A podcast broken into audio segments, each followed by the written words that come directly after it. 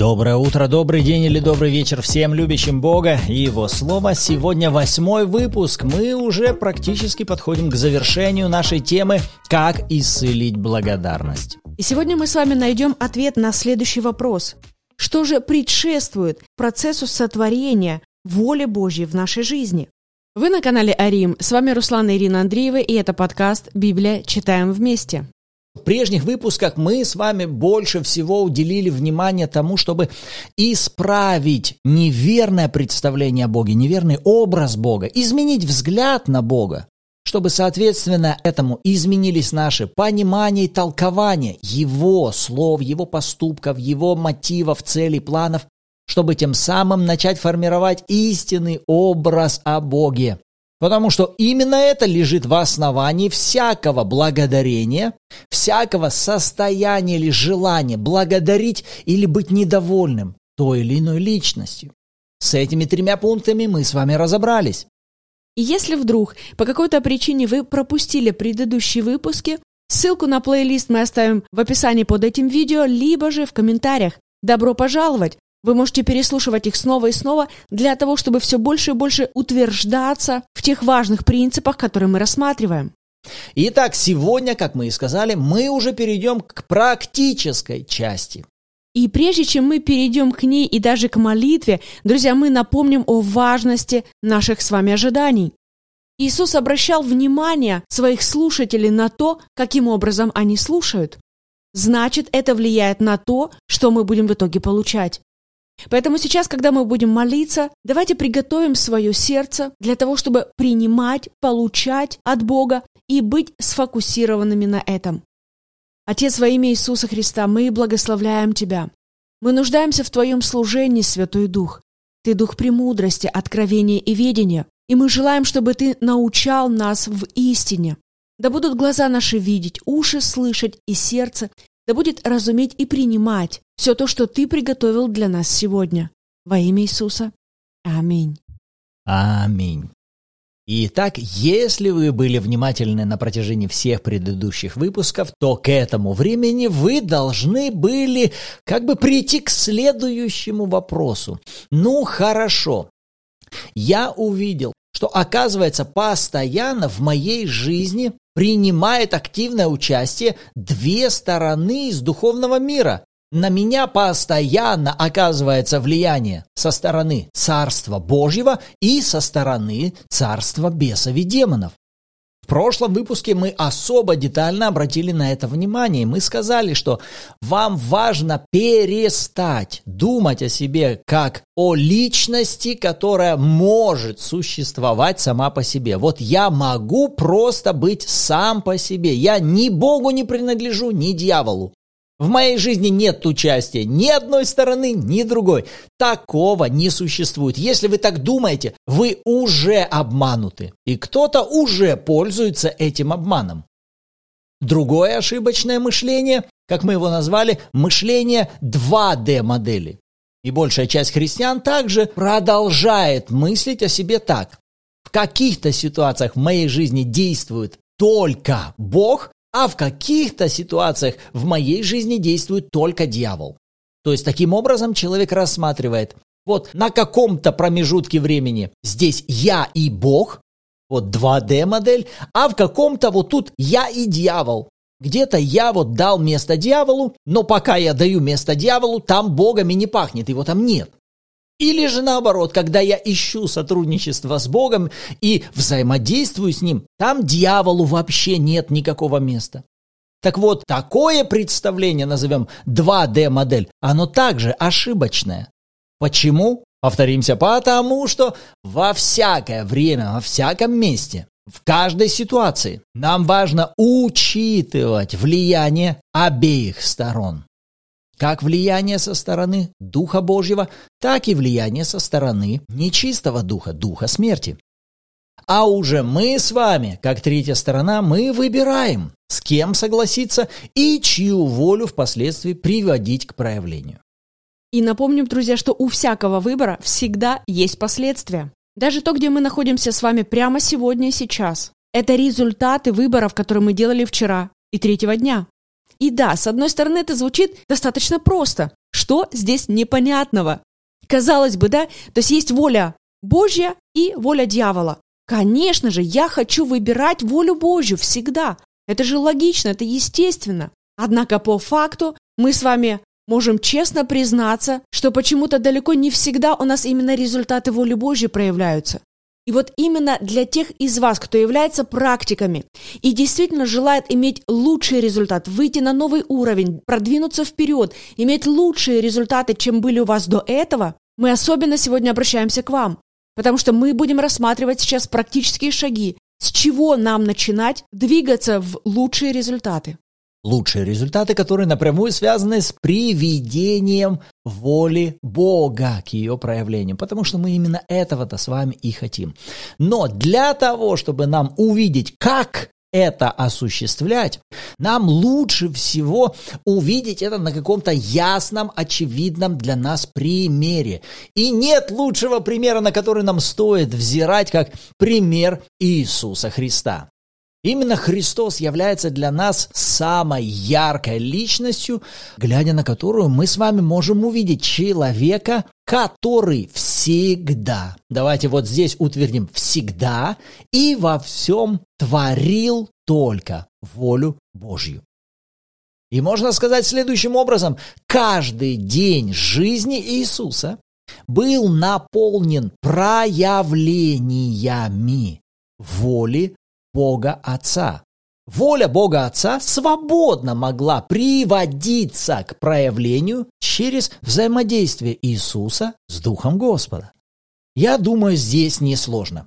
Но для того, чтобы разобраться в деталях, теперь давайте обратимся к базовым местам Писания. Сегодня у нас будет Евангелие от Иоанна. И начнем с пятой главы, обратимся к 19 и 20 стихам. Иисус сказал, Истинно, истинно говорю вам, сын ничего не может творить сам от себя, если не увидит Отца Творящего. Ибо что творит Он, то и Сын творит также. Ибо Отец любит Сына и показывает Ему все, что творит Сам, и покажет Ему дела больше сих, так, что вы удивитесь. Не переставайте смотреть на эти два стиха. Давайте будем рассматривать детали. Иисус указывает на себя и говорит, «Сын то есть я ничего не могу творить сам от себя. То есть четко Иисус указывает, я ничего не творю сам от себя. Вот каким образом я привожу к проявлению волю моего Отца. Как? Я ничего не могу творить сам от себя, если не увижу Отца Творящего. Вот не спешите, пойдите методом от противного. Сын творит также то, что вначале видит, как творит Отец.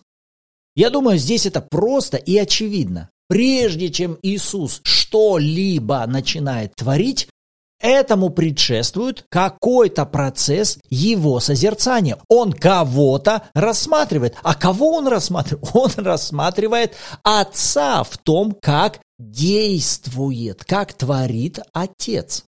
Можем ли мы отсюда вынести следующий тезис? Процессу сотворения предшествует процесс созерцания. Процессу сотворения предшествует некий процесс созерцания. Я творю только тогда, когда увижу Отца Творящего. А в 20 стихе он эту картину еще более ярко описывает. Отец любит Сына и показывает ему все, что творит сам. Наше представление о Боге больше сводится к образу некого волшебника, мага, сказочника, чародея, который имеет какие-то сверхъестественные возможности и способности, у нас их нет, поэтому мы просим этого мага-чародея что-то для нас сделать, и он это делает. И глядя на Иисуса, мы также с вами могли проецировать такую же картину их взаимодействия. Иисус, как сын, становится сейчас перед какой-то проблемой, просит Бога Отца, и Бог Отец делает для него то, о чем он его попросил. Встретился Иисус с какой-то проблемой, например, больной, прокаженный, слепой и тому подобное. Вот какой-то человек перед ним сейчас. Иисус начинает молиться, просить Отца, Бог Отец, сделай что-то сейчас в его жизни.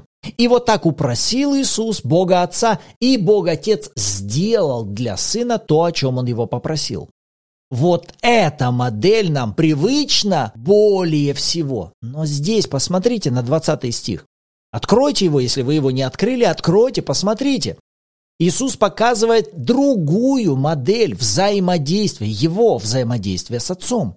Он говорит, Отец меня любит, и Он показывает мне, что Он творит. Вы видите, нам бы было привычно вот так сказать. Отец меня любит и поэтому делает то, о чем я его прошу. Но здесь Иисус говорит, Отец меня любит и показывает мне то, что Он делает для того, чтобы я со своей стороны сделал то же. И когда затем я, увидев то, как это делает Отец, делаю это в мире физическом, затем происходит некое проявление, сверхъестественное проявление воли Отца. Но видите, что оно происходит не от мистического вмешательства сверхъестественного Бога, а от того, что Иисус сейчас, как Сын человеческий, Сын Божий, смотрит и видит Бога Отца, который что-то делает. Где делает? В мире видимом? Нет. В видимом мире еще ничего не произошло. А Иисусу надо увидеть это действие где-то в мире невидимом. Потому что вы по-другому никак не объясните эти стихи. Это куда надо было смотреть Иисусу, чтобы видеть Отца Творящего? Это где отец проявлял свою любовь к сыну, показывая ему, что делать. Это где-то должно было происходить в мире не физическом, то есть в мире духовном. И вот сейчас, друзья, как раз-таки мы и пришли с вами к моменту получения ответа на наш вопрос. Что же предшествует тому самому процессу сотворения воли Божьей в нашей жизни? И это процесс созерцания. Созерцания того, как это делает отец. А если у кого-то поднялся следующий вопрос, а как это связано с благодарностью? Мы-то лечим благодарность. Не спешите, к концу выпуска мы как раз и подведем, какую же роль во всем этом играет благодарность. Итак, мы с вами сейчас увидели процессу сотворение предшествует некий процесс созерцания. И давайте теперь мы уже больше уделим внимание именно вот этому процессу созерцания или назовем его закон созерцания. Для этого давайте откроем Евангелие от Матфея, 6 глава, 22-23 стихи. Светильник для тела есть око. Итак, если око твое будет чисто, то все тело твое будет светло. Если же око твое будет худо, то все тело твое будет темно. Итак, если свет, который в тебе тьма, то какова же тьма? На первый взгляд это кажется запутанной аллегорией светильник, тело, око, око чистое, око худое, светло, темно. Столько разных символов, метафор, что как бы на первый взгляд сложно понять, о чем здесь Иисус ведет речь. Но если мы с вами не спеша, шаг за шагом начнем рассматривать, вы увидите ту картину, которую сейчас Иисус перед вами рисует. Иисус говорит, светильник для тела есть око. Буквально глаза человека становятся светильником для того, чтобы человек в своем теле мог получать ориентацию, для чего вообще светильник как таковой существует? Чтобы посреди темноты человек мог ясно понимать, что находится рядом с ним и как ему в соответствии с этим двигаться. Итак, светильник для тела, Иисус говорит, является око. То есть, получается, наши глаза будут определять состояние нашего светильника. Еще раз, наши глаза, наше око будет определять состояние нашего светильника. А всякий светильник может находиться в двух состояниях. Он может источать свет, а может его не источать. Если ваш светильник не светится, он у вас есть, но он вам никак не помогает. Вам поможет только светильник, который источает свет. Я думаю, здесь очень просто. Но вот теперь во втором предложении Иисус переходит на следующую сравнительную форму и говорит, если око твое будет чисто, то все тело твое будет светло. А если око твое будет худо, все тело будет темно. Вы скажете, ну а здесь это к чему? Что за чистое и что за худое? А вот здесь нам нужно просто учесть то, с кем сейчас Иисус разговаривает и какие люди сейчас внимают его словам. А перед нами сейчас евреи, Израиль, для которых как раз именно вот эта концепция чистое и худое или чистое и нечистое были наиболее понятными терминами, которые тогда использовалось в культуре Израиля. И каждый еврей понимал, что я могу в любой момент оскверниться от чего-то нечистого. Если еврей касался какой-то мертвечины или какого-то трупа, по закону Моисея, это оскверняло его, он делался нечистым. И таких форм соприкосновения был целый список, от чего чистый еврей мог сделаться нечистым. Но давайте удержим перед собой именно этот тезис.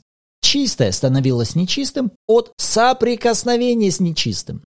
Что затем нужно было делать этому еврею, который становился нечистым? Ему нужно было очиститься. И для этого также были соответственные обряды и церемонии. Все, это понимал каждый, кто слушал тогда Иисуса. Так вот, сейчас попробуйте посмотреть на эти слова Иисуса, когда он говорит, если око твое будет чисто, то и все тело твое будет светло. И тогда вы понимаете, ага, значит, око человека может быть либо чистым, либо худым. Но когда Иисус говорит, если око твое будет чистым, и если око твое будет худо, то значит, получается, у меня есть какое-то право выбора.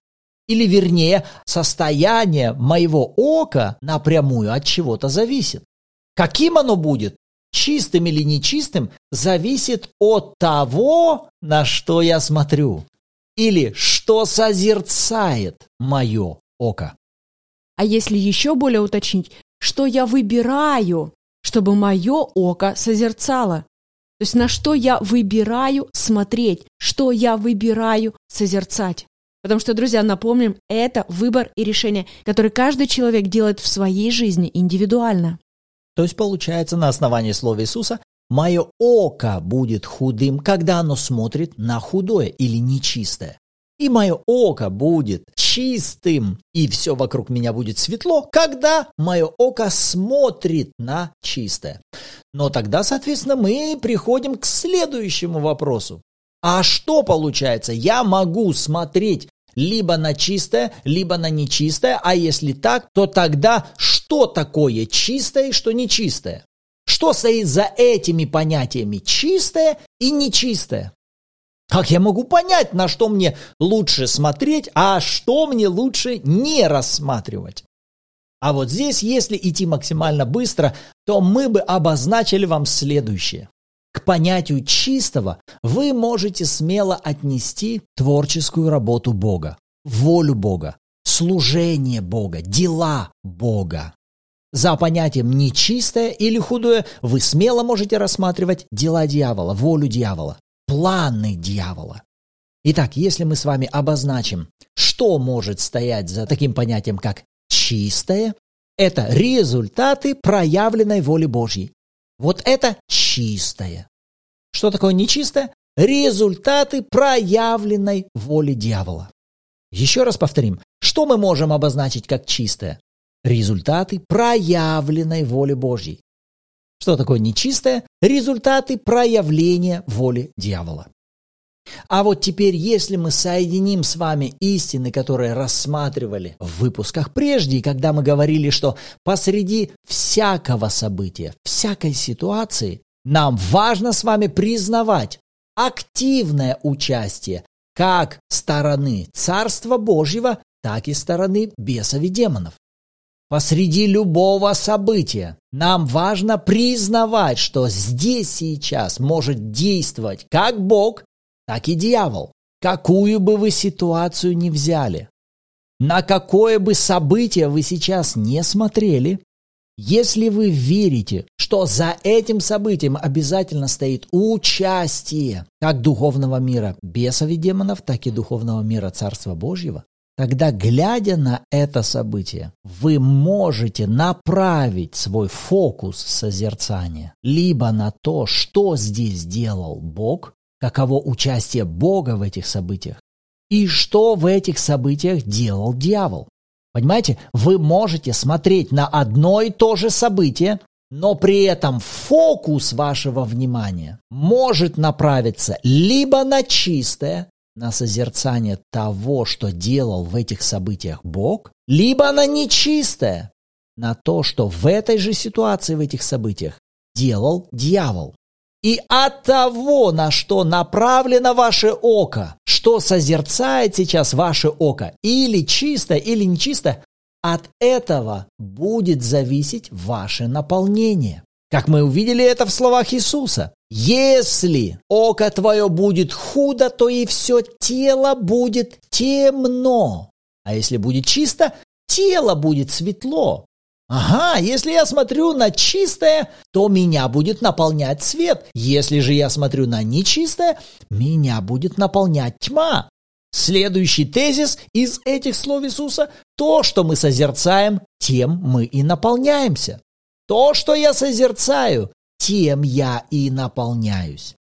Закон созерцания. Я могу рассматривать либо то, что Бог делает в невидимом мире, приводя свою волю к проявлению, либо же я буду фокусироваться и рассматривать волю дьявола и то, что он делает, чтобы приводить ее к проявлению. И одна из моих любимых иллюстраций в этой тематике – это стакан, который наполовину наполнен водой. Представьте себе стакан, в котором есть вода. Может быть, половина, больше, меньше, неважно. Когда вы видите этот стакан, что первое вы видите? Что более всего вы созерцаете? Он наполовину полный или наполовину пустой? Кто-то скажет, ну конечно же, в нем же не хватает воды, это же очевидно.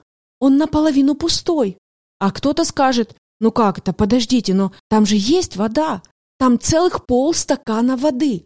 И они могут даже начать спорить друг с другом, конфликтовать, доказывая друг другу, что именно он прав. Но знаете что? На самом деле и один, и второй прав. Потому что в стакане есть вода, он наполовину заполнен водой, но также в нем есть, скажем так, недостающее количество воды или некая пустота, в которую можно еще долить воды. И вот тут вопрос, так а что я выбираю созерцать? Скажем так, полноту, которая есть. Что эта вода, она может спасти кого-то от жажды. Или я буду рассматривать то, чего там нет, чего там не достает, чего там мало, чего там не так, как мне бы хотелось. Видите, стакан один и тот же. Количество воды в нем от этого не уменьшилось и не прибавилось. Но вот кто, как из нас будем смотреть на этот стакан, выбираем именно мы с вами. Это выбор. Я выбираю, на что я буду смотреть. Или по-другому можно сказать, что наполненность водой – это что-то со знаком плюс. Или, скажем так, это и есть иллюстрация воли Божьей, которая благая, угодная и совершенна. Или, как Иисус сказал в Иоанна 10.10, 10, «Я пришел, чтобы вы имели жизнь и имели с избытком». А вор приходит только для того, чтобы украсть, убить и погубить. Соответственно, скажем так, этот недостаток воды в этом стакане мы также можем сравнить с проявлением воли дьявола, которому что-то удалось украсть, что-то удалось уворовать, что-то удалось увести, разрушить, разломать. Чего-то нет, чего-то не достает, что-то не в таком виде, как должно было бы быть. То есть подтверждение той мысли, о которой мы говорили с вами в предыдущих выпусках, что в одном и том же событии мы можем созерцать и работу Бога, и работу врага. А вот на что я буду смотреть? Что в первую очередь я выбираю видеть, что в первую очередь я выбираю рассматривать. Вот о чем мы сегодня с вами говорим. И, кстати, друзья, если вдруг кто-то из вас, вы ловите себя в состоянии того, что, ну да, я ничего другого и не вижу, как пустоту этого стакана. Знаете что? Это не окончательный приговор, это всего лишь промежуточный диагноз. И то, что вы сегодня честно можете признаться, что да, оказывается, у меня есть такая проблема. Оказывается, я так много и часто фокусируюсь на воле дьявола, вместо того, чтобы созерцать волю Бога.